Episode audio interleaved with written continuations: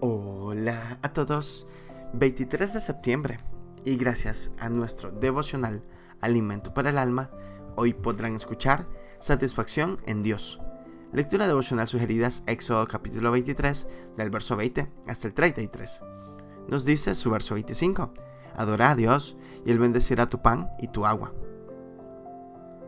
Un filósofo griego deambulaba un día por una calle comercial muy frecuentada al final, parece haber suspirado aliviado diciendo, que bien que existen tantas cosas que no necesito.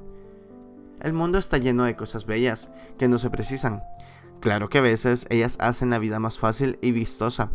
A menudo traen el condimento, el condimento necesario a la vida cotidiana, pero realmente no nos hacen falta. A mí me pasa cada vez que así cuando la televisión informa sobre una de las innumerables afluencias de refugiados en el mundo. Veo personas que llevan todo lo que poseen en una bolsa plástica. No viven bien, de acuerdo, pero están vivos.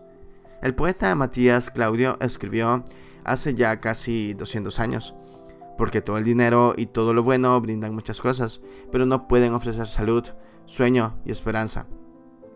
Y en ellos son justa recompensa y bendición para el sí y para el no, en las buenas y en las malas. Por eso no quiero mortificarme mucho por el dinero que Dios me dé solo lo que necesito para un día.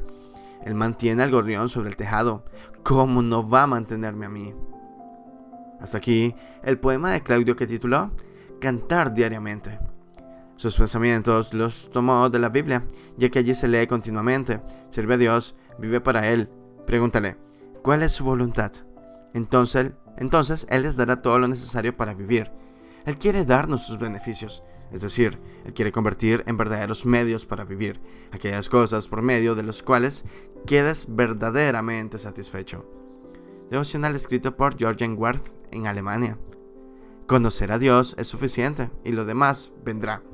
Muchas gracias por escuchar.